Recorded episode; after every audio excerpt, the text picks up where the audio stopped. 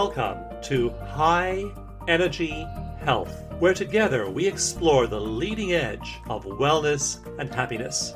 I'm your host, Dawson Church. By choosing this time together, you're declaring your commitment to a positive mindset, elevated emotions, and a great life. Thanks for joining me for today's episode.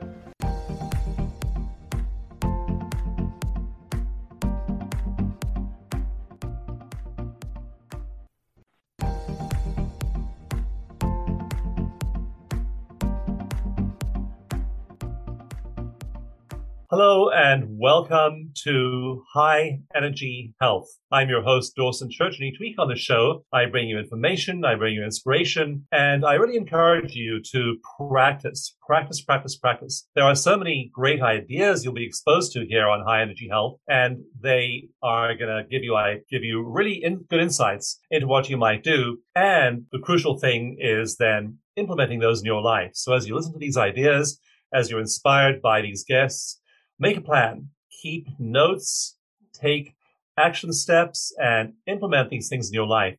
They can make a huge difference in your well-being, your feeling, your mood, your pain. It's hard to find anything that isn't affected by the kinds of shifts, the kinds of practices that these shifts, that these practices produce in your, your life. I know we have a team of volunteers working right now on a massive project. And in 2014, we had volunteers who looked all the way through, all through the published literature of science to find all of the studies that, that measure the results of energy healing. And there were about 600 studies. And if you want to look at that list, it's at energymedicinebibliography.com. So that was the list as of 2014. But that was a long time ago. So we've had a, another group of volunteers who've been combing through the scientific literature and updating that list. And we'll be publishing that against that soon. And we're going to have at this point over 3,000 studies there, and they are uh, everything from autoimmune conditions to pain to psychological issues like anxiety, depression, phobias, and PTSD. It's amazing what energy, what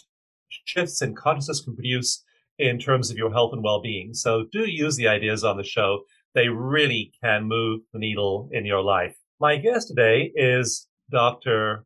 Kristen Lee. She's an award-winning behavioral science and leadership professor. She is has been teaching at Northwestern University in Boston and Providence, Rhode Island. She also is a comedian. And so she brings that that wry humor to her writing and her work, but she also has been helping people with all of those issues with mental health and seeing what is effective in terms of, of shifting people's transient states and also of her. Her new book is called Worth the Risk. And then she talks about microdosing on small acts that can really shift your life in a big way. It is such a pleasure to have you here. Welcome, Kristen. Thank you, Dawson. It's a pleasure to be here with you and your audience. Yeah, and I so like your approach because many of us think we have to make huge changes in our lives for us to get better. and you say, no, you don't. You have to make small ones. When did you first come across, come, come into that insight that it could be those little microdoses that make a difference?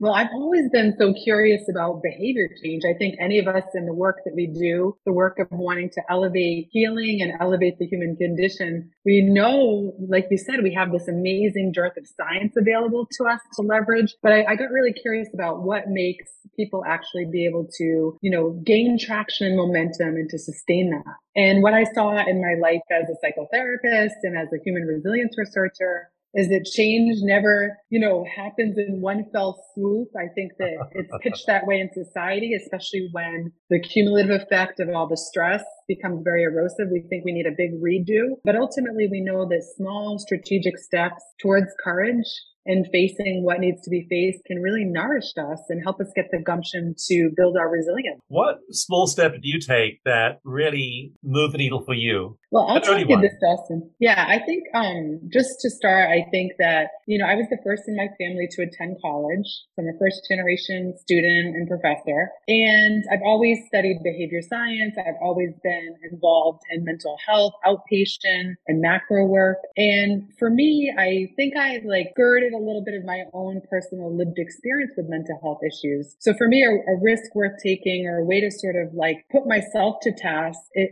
based on the discoveries I was making in science and in my own research was to just be more candid, to be more candid about our shared humanity, my own lived experiences. And in doing that, I think at first I had this level of trepidation, but ultimately it led to deeper, more meaningful relationships and, and a sense of psychological safety that I hadn't known possible before. So mention just one particular event where you were candid, when maybe it was a big risk, maybe you were already having to take a deep breath and you felt vulnerable and exposed and did it and it worked out. Well, I feel like it was definitely the microdosing bravery approach that I advocate for. So it might have started with telling a trusted colleague or a friend or a family member what the duality of my experiences were. And that then created, I think, a sense of internal permission or something going off inside that knew that it would, it's okay not to be okay, but you don't have to stay stuck with that. And I think that led to the further actions. And I'll tell you, so at Northeastern, where I teach in Boston, we had, I had a presentation and I had my PowerPoint, you know, slides. I had my script. And then, you know, it was, it was a snowy Monday in New England in April, which is kind of like paradoxical. And at first it was just me and the pizza guy in the back of the room. And I'm thinking, no one's going to show up this is very awkward. and then right at the last minute, swarms of people came in. It was my bosses, leaders at the institutions, my colleagues, my students, alumni. It was like this beautiful cadre of people in my life coming out to show solidarity and support. So of course, this was so moving to me. And I don't know if it was the smell of the pizza or just everything. I just decided to go rogue. I went off script and I said, look, this is what my brain does. The perfectionist in me. You know, I talked about my anxiety and my tendencies towards overthinking. And Dawson, at the end of it, I thought, are people going to think, you know, something different? Are they going to check my work in a different way? What have I just done? And then instead, as I came back into the office, my colleagues were saying things like, you know, that's exactly how I feel. I'm so glad you said it. And it just, again, invited a different level of camaraderie and connection that became so protective. But I will say it wasn't just that one, you know, pizza moment, you know, like wafting through the air, having this effect on me to be brave. It was really um, small strategic steps I had taken over time, disclosures in my writing, in my public platform, again, with people that I felt safe with. And as that happened, again, it gave me that awareness that I didn't have to hide. I didn't have to pretend or fake it till I made it kind of thing. That it was important for me to be vocal about these things, not only to liberate myself from my own fears, but hopefully have an influence on others to do the same. That raises an interesting question, which is when is it healthy to do that? And when is it reinforcing your old patterns of behavior? I'm thinking, for example, of people who come in with pan therapy stories. And I teach a lot of, a lot of virtual and online classes and mm-hmm, mm-hmm. people often come in and they have their therapy story and they say, Oh, I'm in your class now, but I was with a family th- systems therapist for the last seven years. And before that, mm-hmm. I did mm-hmm. Gestalt therapy and before that, it was psychodynamic therapy. And they have their, their therapy story really neatly laid out. And th- so they're just rehearsing their distress. And I, I wonder, when is it healthy to raise our distress? And when are we uh, just reinforcing those patterns in our thinking and behavior and lives? I think it's such a provocative question and an important one, right? I think trying to decipher our risk thresholds and like where do we kind of push ourselves and where do we go back into automated modes, I think is something that takes some time and strategy to decipher. What I will say is that we know research really shows that risks can help us to cultivate resilience because they ultimately can help us live a life of deeper meaning, value alignment and purpose. Also, again, can cultivate the kinds of relationships that help sustain us through complexity. So I think that our society does do a lot of teaching around curating ourselves or sounding good or coming up with this really great presentation. But I think especially within therapy or in a safe community or environment, the more we can get to that place of candor in the spirit of curiosity, discovery, unlearning, connecting, liberating, you know, the more we can get comfortable with the uncomfortable and, and drill down in those ways, I think it can be very enlivening and elevating for, for all of us. And it helps build that community of co-inspiration or what I might also call, you know, like help seeking and help giving, that our relationships can have that reciprocal effect. And we don't have to feel like we have to have this like polished, curated version of ourselves to feel then validated or accepted, right? yeah, yeah. Yeah, there is that polished, curated self that you, you put out there. And job interviews mm-hmm. and on dates and when you yeah. have professional encounters. But I found even even then, for example, when I meet meet colleagues, I meet meet people that are, you know, say for example, meeting a, a, president of a division in the American Psychological Association, or someone, mm-hmm. and you want you want to come off as, as though you want a crackpot, and so you, you, have to have the public self. But I found that actually, the, even in those sorts of situations, that sometimes just just being yourself and and sharing from the heart really is much much more effective at mm. establishing uh, a real relationship than mm having your best foot forward. I love how you put that, Dawson. I think it's a beautiful framing. And I think it's kind of the moment in time we're facing where we're seeing this tremendous level of acuity and mental health crisis across the globe. We're seeing, you know, this great resignation and it, it being called the age of anxiety. So there's an awful lot to be fearful about, but we know what helps us maneuver fear is that sense of community and camaraderie. So I always think too about like my great friendships or people that I just feel like I can like have my hair down with. And I think that what maybe prompted our initial bonding was that ability to be frank and to let, let some disclosure come out and just show our humanity. I think it's like, it makes for fun. It makes for a great experience. And it's not to say we have to be unprofessional or wear our emotions on our sleeve or like give the play by play of our therapy session. But I think if we can allude to our humanity and, you know, our duality, like on one hand, we could be very accomplished and very articulate and, you know, have all these things on our CV, right? And on the other hand, we could feel like we have no idea what we're doing and, you know, feel like a hot mess or that the other shoe is going to drop. And all those things are true. And that's just, again, part of our human condition, not just sort of like, you know, that 1950s stigmatized, scrutinized mental health condition way of looking at ourselves and one another. You know, levels of anxiety are high. They're high objectively. The World Health Organization has measured this. and They said that they're much higher than before the pandemic. Uh, referrals to psychiatry have gone up from, I think the last WHO figures are from 37% to 62%. So an almost doubling of psychiatric referrals. There really genuinely is, measured in this global sense, more, more anxiety and more depression. And if you, there's a great column in the New York Times recently that said, you think right now is bad? Let's go back 20 years. Went back to the 1990s, talked about all the scandals and the wars and the issues going on back then. And mm. It said, this is just your subjective experience. It's not objective reality. And yet, for some reason, we are taking it. It is harder for us now. We are, we do find mental health breaking down more now than it was before. And I, I'm not sure I understand why. Do you have any insight on that? I, I think it's the question of the moment. And, and to your point, the World Health Organization was warning long before the pandemic about burnout. You know, when they reclassified it from its prior health classification to a condition of modern living and of the workforce. So I think there's been a lot to be concerned about through the ages. But I think to your point, it is important to use critical thinking and to be aware that what comes through our feeds and the constant news cycle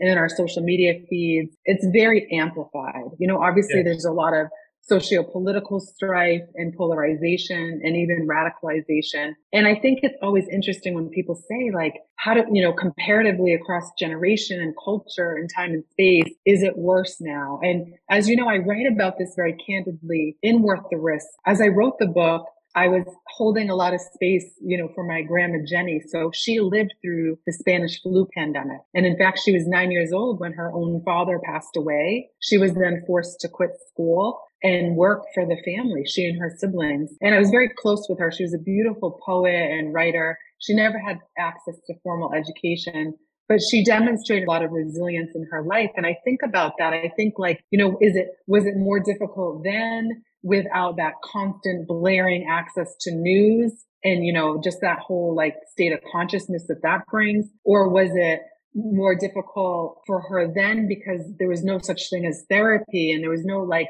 safety in finding therapy. It just wasn't a thing. Right. And so I do think it's important that we try to contextualize ourselves in a more expansive way to know that we don't want to minimize or oversimplify this moment in time that is quite dangerous to our psyches and souls and our bodies. There is a lot at hand.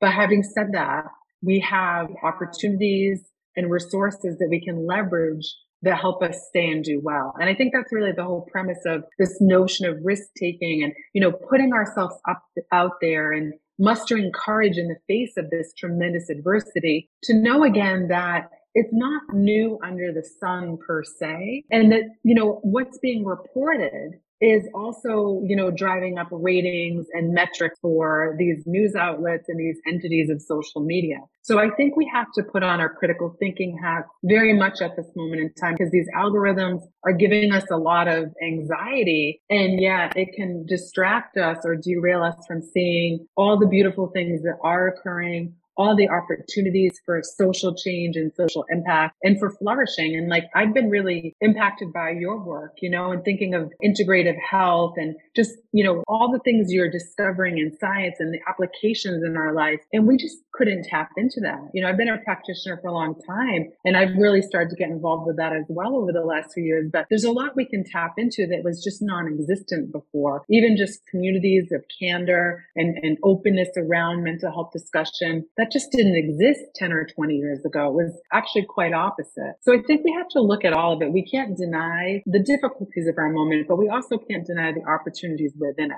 Absolutely. And uh, when those difficulties are most in our minds, just up the dose of all the positive stuff in your life. You can literally do that. And one of the, one of the one practices that Andrew Newberg talks about in his book, How Enlightenment Changes Your Brain, is how he's seen in his MRI scans that it's voluntary that you can literally up level your level of positive emotions. You can literally sit there and and feel it stronger. So you feel that positive feeling. You've now spent time with positive media, positive people, positive music, positive inputs, and now you feel that way. And what is found in his MRI studies is you can just say, I'm four out of 10. I'm going to raise it all the way up to a 10 out of 10. And you just do it. And then you can just pop yourself up a whole other level in just a few moments like that. So it is possible for us to really find those resources and then dramatically up level our mood using them. Like you, I'm similarly captivated by all this research that really shows evidence of what, what they're calling positive emotion repertoires, right? Creating those yeah. reprieves or toggling out of stress and creating these moments of awe and gratitude and enjoy.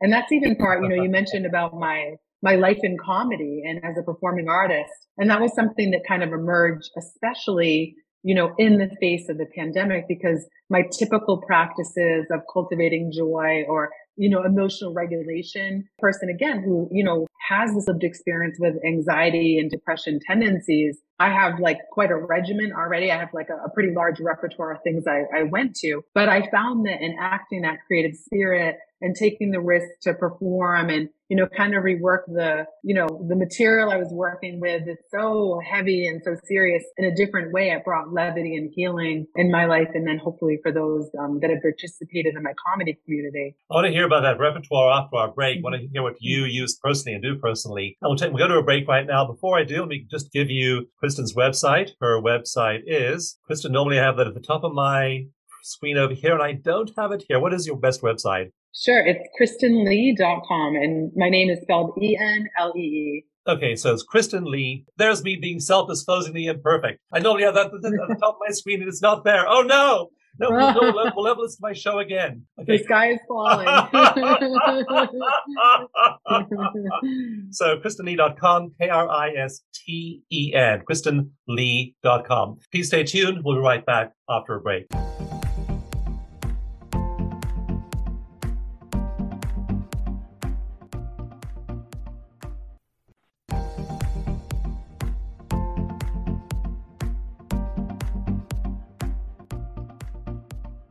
Hello and welcome back to High Energy Health. I'm your host, Dawson Church. Each week on the show, I bring you wisdom and inspiration from some of the most leading figures in health, education, wellness, and you'll find practices here that you can use and apply in your life. If you'd like a copy of my newest book, it's called Bliss Brain. You can get it free at blissbrain.com. Also, make sure you download the eight meditations at blissbrain.com and use them because there's a study coming out in a journal called Innovations in Clinical Neuroscience in a couple of months of the people who use those meditations. And it shows significant brain change in a month. They're changing the anatomy of their brains in a month of using those meditations. So Those are free at blissbrain.com. And then for more on Kristen's work, go to her website, kristenlee.com. I'll spell it out, K-R-I-S-T-E-N, lee.com for more about her and her new book, which is called Worth the Risk. Also, please do go onto Amazon if you like the books and give them a review. Review them. Review Worth the Risk when you've read the book. Let us know how much you like it. If uh, if an author's on there and you appreciate their work, leave them a review. It makes a huge difference to their rankings at Amazon. So it's really worth you doing that for somebody whose work you appreciate. It's a way of giving back. So go ahead and go ahead and click that that button and write a brief review. It really does help. So, Kristen, you mentioned earlier resilience, and just give us a profile of the resilient person, the unresilient person, and then how we can move from one to the other. Sure. I think sometimes when we think about what something is, it, we can start by thinking about what it isn't or the ways that it's pitched that are erroneous and unhelpful. So I think resilience has often been pitched as like a matter of sheer will or I was born this way or I wasn't, or if, you know, I've got to be super strong. But what research really shows is that resilience is a process, not a trait. It's a process of positive adaptation. So when I think about resilience, I think about one of my favorite artists, Georgia O'Keeffe. And I actually started Worth the Risk with a quote of hers that I really think embodies resilience. She said that I've been absolutely terrified every single day of my life, but I've never let it stop me from doing the single thing I wanted to do. And I, I, it's like the gritty gumption, like I'm like, oh, this is so great. And I kind of got obsessed with her life story. I've always liked her art very much. But it seemed that one of the key characteristics that allowed her to lead a life that embodied resilience and meaning was her ability to take both art, artistic and personal risks. And that allowed her to bond in different ways. She used humor. And it just, I think that was her example, her life example is one that is extremely powerful. I think that people think the resilient person or the risk taking person is the one who's like going to bet it all at the Bellagio or jump out of a plane or be this like grit boss, this big Mufasa kind of person. And I think that that is a way that is, you know, misguides us and disillusions us. Resilience is always within reach, you know, and as you know, think of your work in terms of, again, brain plasticity, adaptation, how we can change the brain. It comes through, again, facing our discomfort. It comes through conscious efforts and activities and relationships that allow us to be more vulnerable, even, you know, to acknowledge our follies and our challenges and our deficits all while also being able to leverage our strengths as well as people. So I think that it's just pitched in such a grand more is more way in the world. But resilient can be quiet. It can be introverted. It can be meek, but it's not again a persona. It's a process. And I think that's the key distinction. It's something that we dabble with and maybe we take a few steps forward and oh, we got to digest it. It's a little bit too much. It's overstimulating. And then we, we hit it again and we go slowly and strategically to sustain ourselves. So, what's the microdose activity you can do to just in a, a small way and perhaps a daily way build resilience? I think about this all the time because of my teaching work and my touch with organizations and leaders around the world, I, who I think are much very apt to give help, but have a hard time asking for it.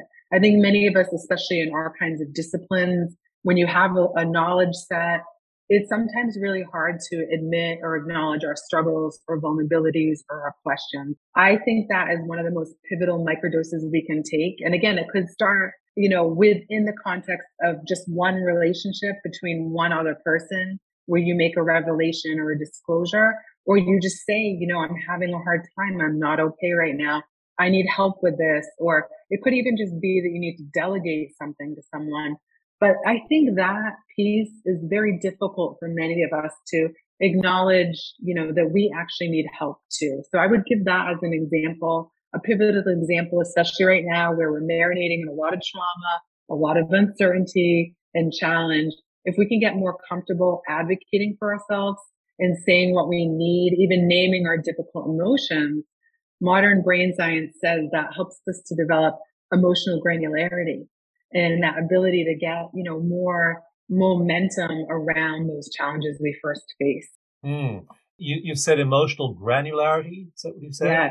Huh. Yes, it was a term coined by one of my dear colleagues at Northeastern, Lisa Feldman Barrett. And, you know, so much of her research really points to this process of naming difficult emotions in the way of as we develop that literacy and language around us, it it can serve as a catalyst for healing. Studies have really shown that the power of language and not hiding out or, you know, trying to sort of like sugarcoat our difficulties rather than we confront them, that can actually lead us to a path of healing and you know, again, that emotional regulation that is so protective and important for us as people. So let's talk about that emotion regulation and why that's so important and how you can regulate your emotions if you haven't been in the habit of doing it already. So maybe your emotions, they're, they're already unruly. The Buddha said emotions arise, emotions subside. Emotions often just make nonsense of our intentions. We have an intention to do something and then an emotion arises and don't feel good. We don't do it. Let's talk about emotion regulation. Well, it's very, very basic. And I think what's beautiful about the discoveries of modern brain science is it comes back to the essential practices of lifestyle medicine, which is just a fancy way of saying, you know, how we're paying mind to our sleep, our nutrition, hydration, time in nature, our time connected and not isolated or lonely. So those I think are, you know, the critical aspects. If we're sleep deprived, if our, you know, our blood sugar is all dysregulated, those basic bodily things. Again, Lisa Barrett calls it the body budget. And I write a lot about this in Worth the Risk. Like, how do we make investments in that?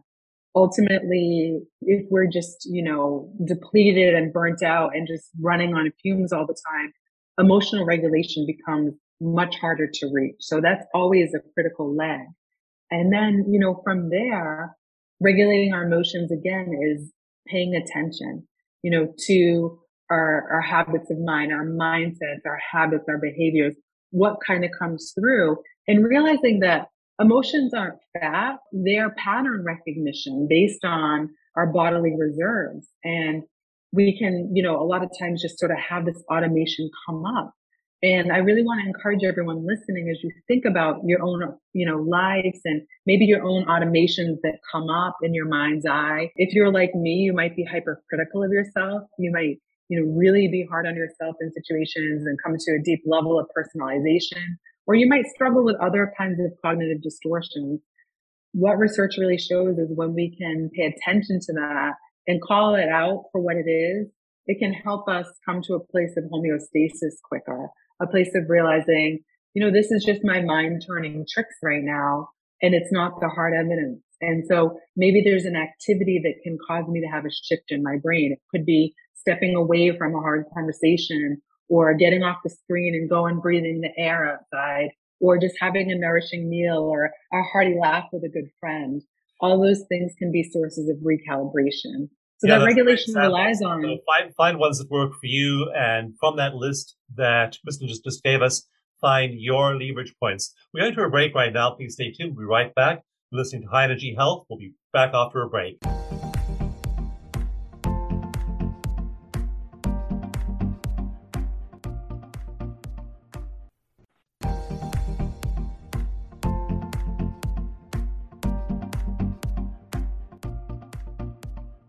Hello and welcome back to High Energy Health. It's a pleasure to have you here, pleasure to be sharing, also a pleasure just to be giving ourselves a time out for a positive conversation. There are plenty of negative ones you could be listening to right now, and you made the choice to join a positive one. Good for you. And for more on Kristen's work, go to her website, kristenlee.com, K-R-I-S-T-N-L-E-E, kristenlee.com for more on her work and her new book, Worth the Risk. If you'd like a copy of my new book, Bliss Brain, go to blissbrain.com for a free copy and also for eight free meditations that'll support your well-being also at blissbrain.com. So that list you were giving us of ways to support emotion regulation is so powerful. I know for me, just going and taking a walk outside in nature for a few minutes is an antidote. It's, it's powerful. Do some stretching, some moving, some movement, some yoga, some qigong. What are some of the other ways which we can support ourselves in, in that, in that physical resources for resilience? Well, as you mentioned, there's so many integrative health practices, so many spiritual practices. And I think the key is that discovery, along the discovery process of what works for any of us to be creative and fun. I think that it's a classic hallmark of adult life to think, oh, you know, I have to do this thing. But when we really want to enact positive behavior change, the science shows we pick things that enliven us that are enjoyable and we, you know, having a good time with it and we see it as calibrating, you know, that that can really help us to stay with it and follow through. And I think our repertoire can change over time. Different seasons of life bring on different opportunities. And I know even a lot of people have told me that through the pandemic, they never realized how many beautiful outdoor spaces they were nearby, that they were able to explore different parks or different things in their, their local communities. And I think that's a great example of the human spirit, our agility and our ability to make those discoveries over what, you know, helps us be nourished and stay and do well. Yeah. Yeah, and parks are a wonderful resource. I know that near me, there are two parks, like two blocks away each. And um, during the pandemic, we saw lots more people visiting them. And a study came out that year as well, showing the same epigenetic effects from time in an urban park as in the wilderness. So you don't have to go out into distant wilderness. You can just visit an urban park right near you and feel those effects in your body and be experiencing those epigenetic shifts. That's right. And so many wonderful studies have emerged around green space and mental health, you know, being a major impact. And like you said, you pick the spaces that are accessible and available and really make use of them. I wanted to tell you too, one of the things that I hold as a sacred practice in my own calibration, my own emotional regulation, which is writing. And I know, oh, what a surprise. The person who has a new book, she likes to write, but it's deeper than that for me. And what I want to also encourage the audience on is in my students that I've served over the last 13 years and many of those that I've served in therapy for the 20 years that I worked in outpatient mental health a lot of people have trauma around writing. I personally had like math trauma in school. I never felt like I was good at math. I used to get yelled at because I was really strong in my other subjects, but I think my math teachers thought I was slacking. But in a similar way, a lot of people have writing trauma. They've been told they're not good writers or they've been forced to write things maybe they don't find a lot of enjoyment in. So I would encourage everyone to, as a wellness practice, you know, there's so, such a value in writing out, again, naming our emotions or writing creative material or writing for social impact. And I know that that for me over time, I hold that as a piece of my identity, you know, like a part of who I am as a writer, as an artist. And that gives me a lot of meaning and joy. But the process of writing, there's just something about it that creates that psychological distance from the issues we're grappling with that I think is very powerful. So I, I feel like a lot of people say, oh, I bought a journal and then I didn't write in it, or I've always wanted to write a blog or a book. So this is that nudge to anyone out there that has gotten that knock at the door, but maybe kind of like ignored it to maybe consider that, maybe like 15 minutes of free writing in a day um, to help you sort of, you know, just see things in a new light. I think it could be very, very beneficial. Absolutely. Socrates 2000 years ago said, the unexamined life is not worth living. And uh, yeah. a journal is a great way of reflecting on your life. And then the other thing that that you have added to this mix is comedy. And mm-hmm. I, I, have a lot of respect on that because I, I, have to say this is one of my, my huge deficits in life. I, I, I just am really bad at telling jokes and uh, so I've learned not, not to do it, to, to spare my audience that. And so you, you, you though have, have found that this, this, this ability as well. And how did that happen and what's go, going on with it now? Well, you're so pleasant to speak with. I feel like I've been laughing and joyful this whole conversation. But I think, and you have a wonderful laugh. So I, I think that ultimately, um, you know, I spent so much time grappling with issues of mental health in my personal life and in my public work. And I often am called to speak to hard topics, you know, the intersections of mental health and disparities, oppression, discrimination, and violence. So the work has always been very heavy and very serious. And I always felt that humor and laughter are so healing and they're such a part of human connection and also critical thinking. You know, it's great teaching methodology and great pedagogy to weave humor in. It's just, it really can diffuse tensions and help us to come to a place of learning and, and personal connection. So I've always been obsessed with it. I'm obsessed with, with comedy and I have long been that. And then years ago, I started to read like every memoir I could get my hands on for comedians, right? I just like found all this material and I found it like a good reprieve from the heaviness of my work. And then I just decided, you know, I'm going to take this risk of performing. I'm going to flip my model, which is usually serious with some fun added.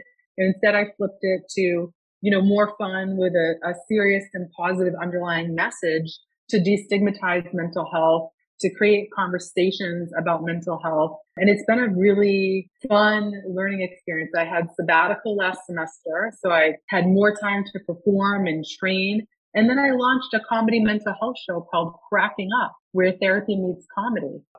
it's so much fun. It's we host it at the Lyric Stage Company in Boston, and it's just such a moment of community to get people together for an hour and a half off their phones in full presence. Speaking of mindfulness, comedy performance is very much a mindfulness practice. You have to be in the now. And to see people come together and have that kind of joy and that reprieve is everything. And then we raise funds for the National Alliance on Mental Illness and a Comer project, which focuses on BIPOC mental health access. So there's a deep meaning to it all. But for me, just as a practice, humor helps us to reframe things. It helps us to stay agile. It helps to see the absurdities of life and to call them out. And I think sometimes comedy has a bad rap because obviously things can be controversial. There's a whole lot, right, that transpires in that realm. But I think for people out there, even that are practitioners or in healing and human work or just teaching work or parenting, using humor as a method to like convey important lessons and to support and encourage to diffuse hard situations. It, it's a beautiful mechanism. Wow, what a wonderful way to see it. And then you're right about mindfulness and just being there in the present moment and putting everything else aside and really being present. So uh, that a way to enter that space and then invite your audience into that space as well. That's a very, very powerful invitation there. And you can see more about Kristen's work at her website, kristenlee.com. Her new book is called Worth the Risk. We'll be right back after a break.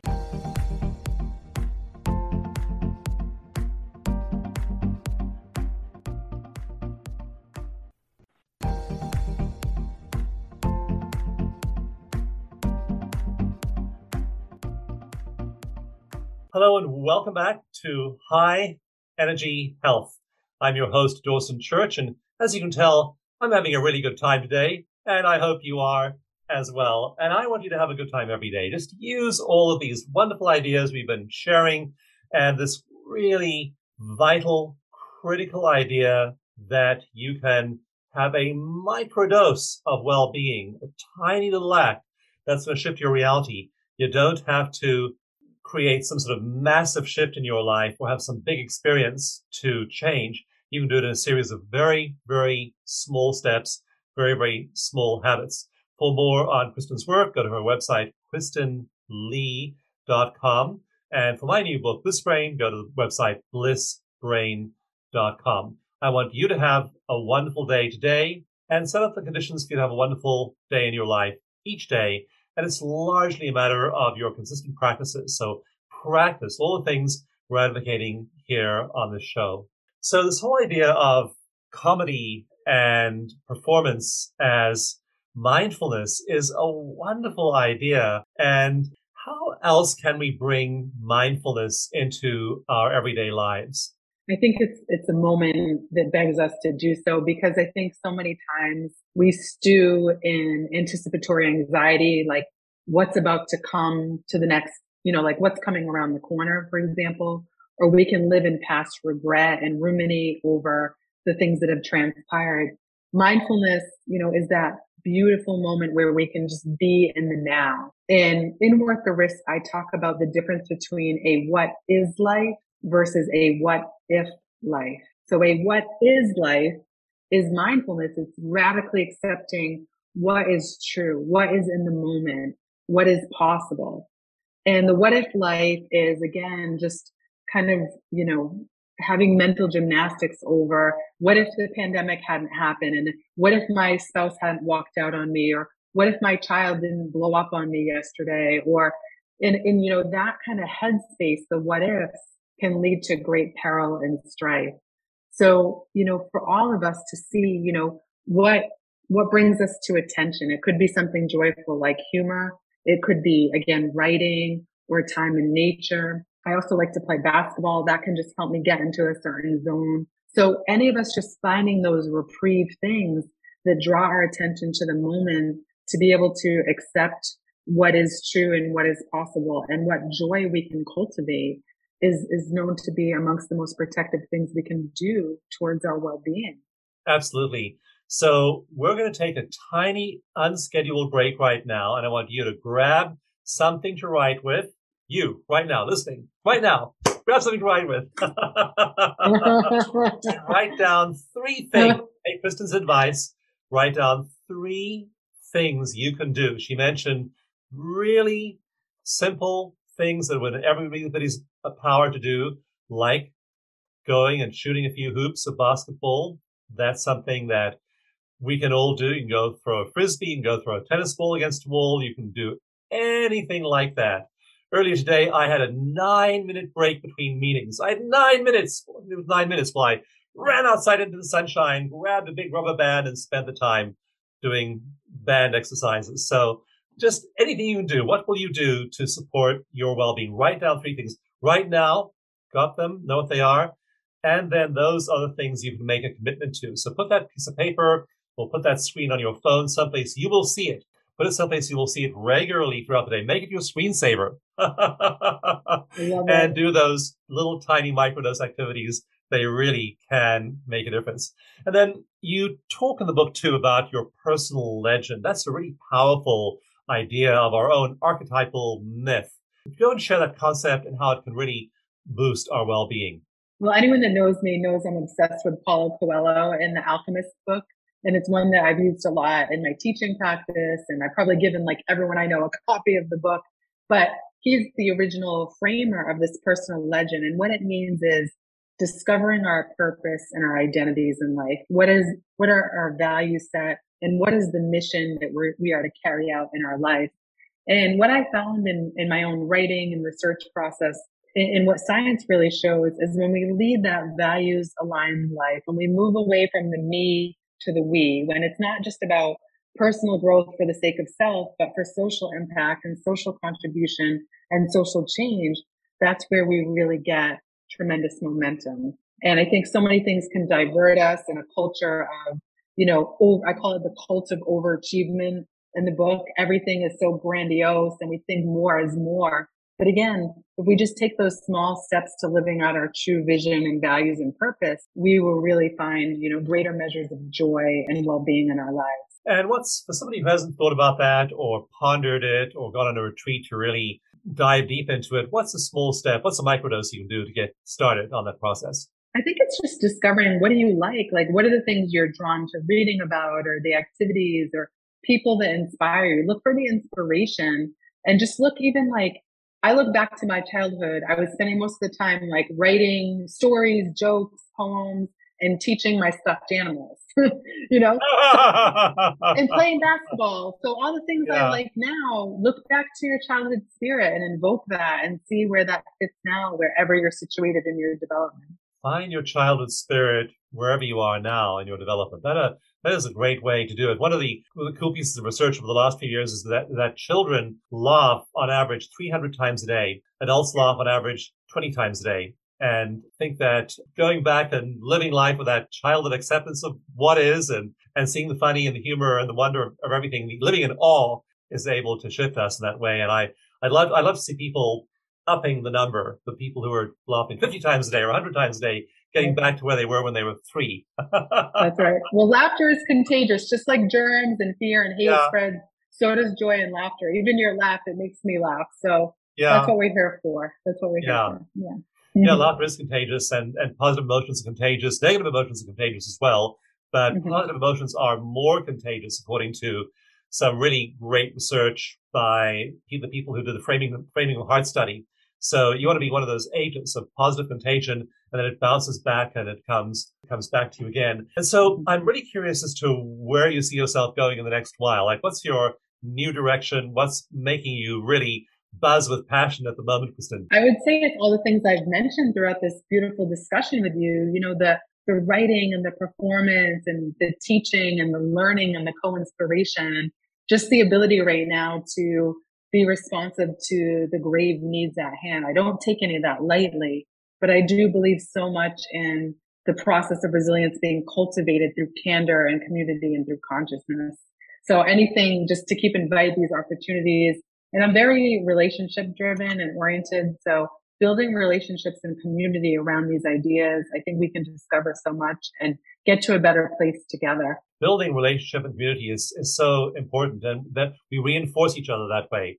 So you find people who are in, on the same track you're, you're on, and especially finding people who are at the same are at the same, I was going to say, level of consciousness. It sounds a little bit exclusive when I say it that way, but people who who share a high energy with you, and I know spending time with them is really encouraging and nurturing. So that yeah, that is mm-hmm. a great way to do it. So find a way. How can you build community? How can you find people who will support you in this quest and reinforce each other and help produce that emotional contagion together? So that's that's a good thing to think about as you as you ponder Kristen's suggestion over here.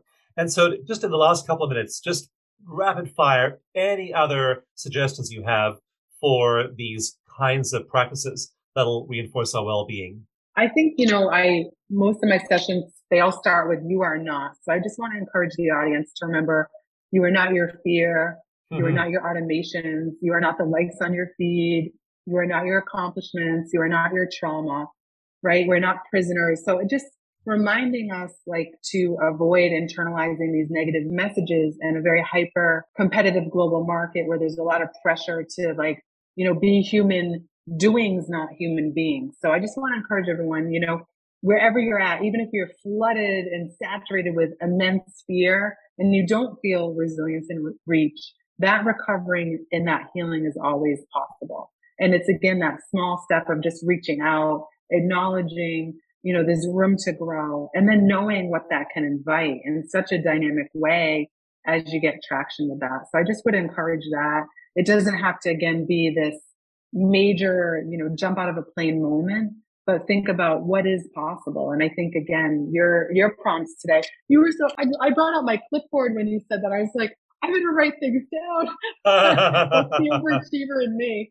But you know, uh. just really look to like what is possible and what can you work with and be more self-compassionate and humane with ourselves. I think Absolutely. there's just a lot of pressure these days, but we can, I think, come to a better place when we're more compassionate. So compassion, self-love, and make that yours. Take that suggestion take it heart and be there. Thank you for being here. Thanks for being part of this wonderful conversation. Kristen, thank you for your great work. I'm honored and thrilled to share it. And everyone listening, hold that space in your heart of self-compassion and make that your reality today and every day. Thanks again.